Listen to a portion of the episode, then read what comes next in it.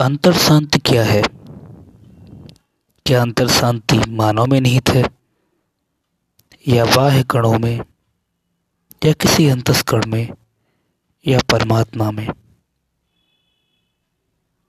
जवाब सहज पर जवाब के लिए जवाब जवाबदेहिता थोड़ी कठिन। बेहद बेहतरीन प्रश्न पूछा। अंत शांति नाम से ही पूर्णतः स्वयं को समेटती है। शांति का अर्थात उस बिंदु से है जब मानव का चित्त प्राकृतिक हो। प्राकृतिक अर्थात सहज या असहज? क्या प्रकृति कभी असहज हुई है? नहीं। प्रकृति में सहजता व संतुलन है।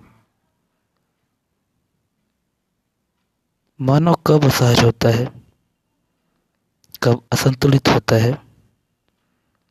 जब वह प्रकृति के घेरों से दूर के घेरे में होता है।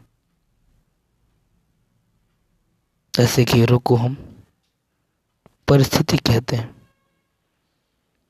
परिस्थितियाँ सामान्य, असामान्य, अनुकूल, प्रतिकूल, सम, विषम, कई प्रकार से कही जा सकती है।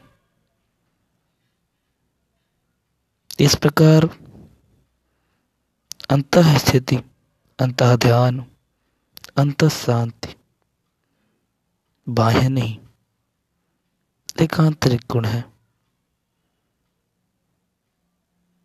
बाह्य तो परिस्थितियाँ हैं, जो मानव के अंतस कर्मों का प्रतिफल है।